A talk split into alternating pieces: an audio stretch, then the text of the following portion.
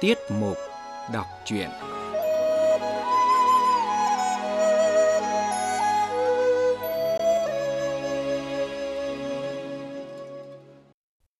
Quý vị và các bạn thính giả thân mến, mời quý vị và các bạn nghe Lệ Quyên đọc tiếp truyện Hồng Lâu Mộng, một tác phẩm văn học cổ điển của Trung Quốc. Tiếng hát chưa dứt, đã thấy một mỹ nhân ở đằng xa đi lại, thướt tha lững thững, không giống như người trần tí nào. Có bài phú tả chân sau này.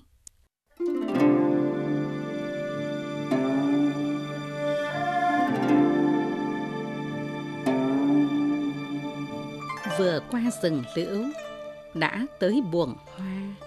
Chỗ đang đi, chim trên cành tiếng kêu xào xạc.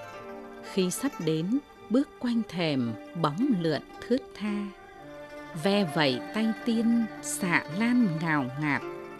Phất phơ tà áo, hoàn bội gần xa. Mặt hoa đào làn tóc mây xanh ngắt. Môi anh đào răng hạt lựu hương pha. Tuyết múa gió quay, lưng ong mềm mại. Mặt tươi da bóng, châu thúy chói lòa. Thấp thoáng trong hoa, như mừng, như giận nhợn như mặt nước, khi bổng khi là. Mày liễu cau cau, muốn nói mà còn e lệ.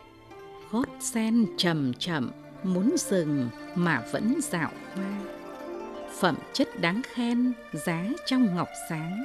Áo quần rất đẹp, lộng lẫy văn hoa.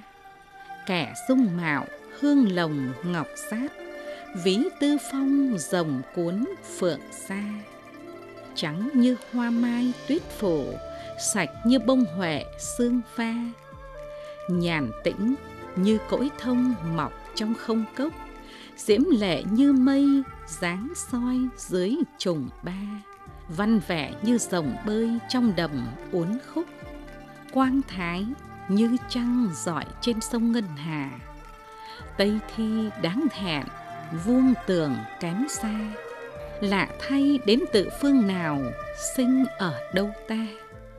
Thật vậy chốn giao trì khó bể sánh kịp nơi tử phủ dễ kiếm đâu xa hỏi người nào đấy quả bậc tiên nga. Bảo ngọc trông thấy đây là một cô tiên mừng rỡ vội chào cười nói. Tiên cô ở đâu đến đây? Bây giờ định đi đâu? Tôi không biết chỗ này là chỗ nào, nhờ cô Tiên dẫn tôi đi ạ. Cô Tiên cười nói, ta là vị tiên ở Thái Hư ảo cảnh, động khiển hương, núi phóng xuân, thuộc trời ly hận, bể quán sầu. Phàm những việc nợ trăng tỉnh gió, gái giận trai si ở cõi trần đều thuộc ta cai quản. Nhân đây có bọn phong lưu oan nghiệp tụ tập ở nơi này nên ta đến thăm dò cơ hội gieo rắc mọi nỗi tương tư. Này gặp anh cũng không phải là ngẫu nhiên. Chỗ ta ở cũng gần, không có vật gì, chỉ có chén trà tiên tự tay hái lấy, hũ rượu ngon tự tay nấu lấy. Vài cô múa hát tập rèn đã lâu và 12 khúc hồng lâu mộng mới phổ vào cung đàn. Anh có muốn theo ta đi chơi không? Bảo Ngọc nghe xong sung sướng nhảy lên, quên bẵng tần thị không biết ở đâu, liền theo ngay tiên cô đến một nơi. Trần trông thấy một tòa nhà phía trước, trên biển đề bốn chữ to, Thái hư ảo cảnh. Hai bên có đôi câu đối. Già bảo là chân, chân cũng già, không làm ra có, có rồi không. Đi qua tòa nhà đến một cửa cung trên treo biển có bốn chữ lớn Nghiệt Hải Tỉnh Thiên và đôi câu đối. Đất rộng trời cao, không gỡ nổi mối tình kim cổ. Trai si gái oán, khó đèn xong, món nợ gió trăng. Bảo Ngọc xem xong nghĩ bụng. Ờ, giả thế đấy. Nhưng thế nào là tình kim cổ và nợ gió trăng? Ta phải hiểu rõ câu này mới được. Bảo Ngọc vừa mới nghĩ thế, ngờ đâu con ma tình đã lấn sâu vào tận cao hoang. Cậu ta theo cô tiên vào đến cửa thứ hai, thấy hoai tòa bên cạnh đều có hoành phi câu đối, không tài nào xem hết được. chỉ thấy mấy chỗ đề những chữ si tình ti, kết oán ti, chiêu đề ti, dạ oán ti, xuân cảm ti, thu bi ti. Bảo Ngọc liền hỏi tiên cô. Xin phiền cô dẫn tôi vào xem trong các ti có được không ạ? Tiên cô nói, trong các ti chứa toàn sổ sách của tất cả con gái trong thiên hạ từ trước và sau này. Anh người trần mắt thịt, không thể biết được ạ. Bảo Ngọc khi nào chịu thôi, cứ khẩn khoản nài xin mấy lần, tiên cô mới bảo. Thôi được, à, vào đây mà xem đi.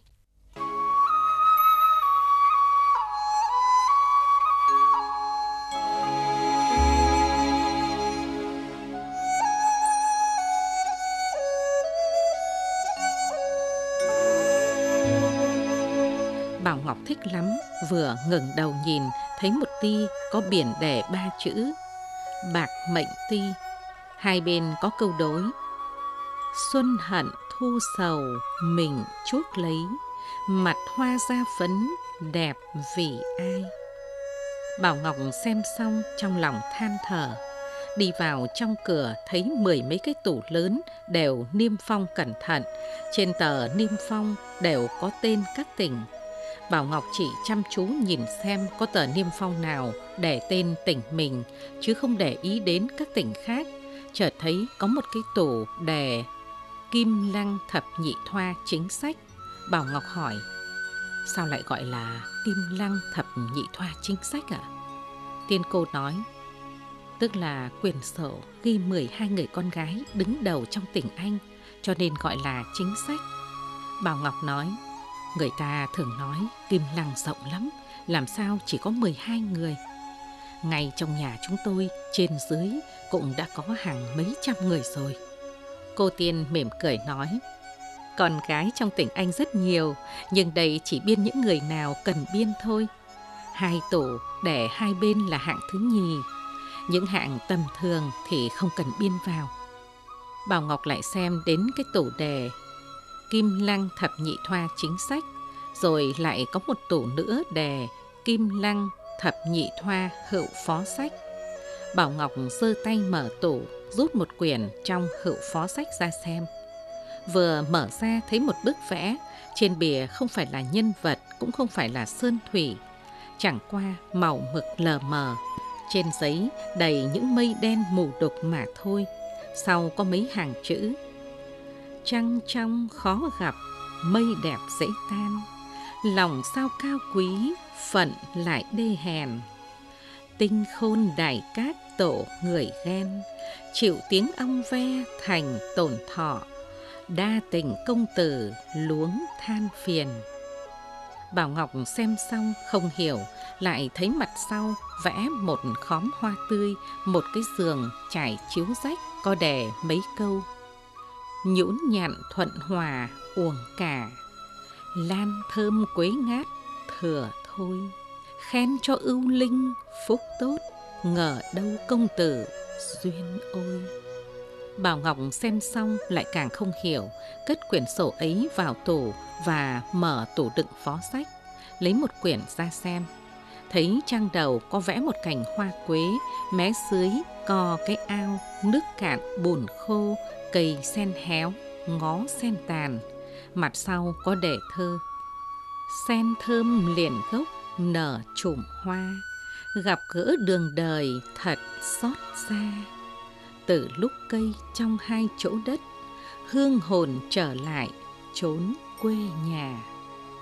Bảo Ngọc xem xong cũng không hiểu, lại lấy một quyển ở trong tủ chính sách ra xem thấy trang đầu vẽ hai cây khô, trên cây treo một cái đai ngọc, dưới đất có một đống tuyết.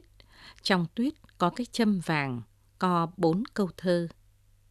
Than ôi có đức rừng thoi, thương ơi cô gái có tài vịnh bông. Ai treo đai ngọc giữa rừng, châm vàng ai đã vùi trong tuyết dày.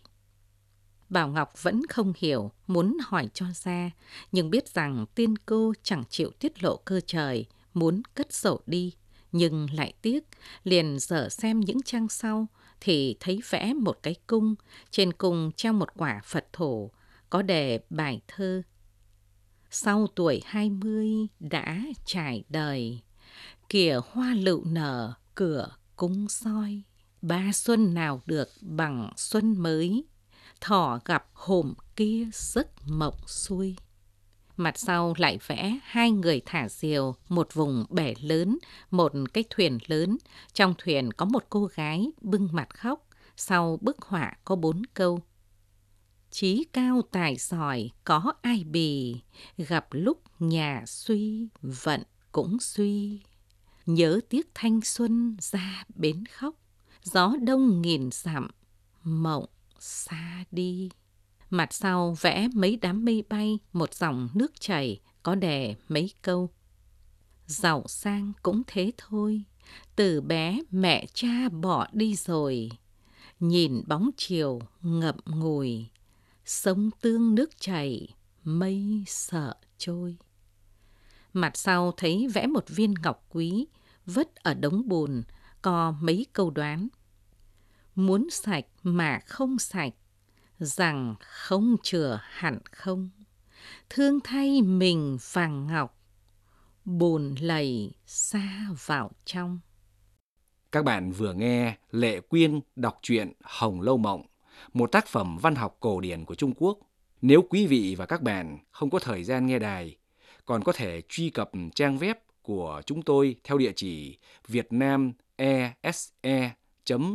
vietnamese.cringắn.cn. Tiết mục đọc truyện đến đây là hết. Thân ái chào các bạn.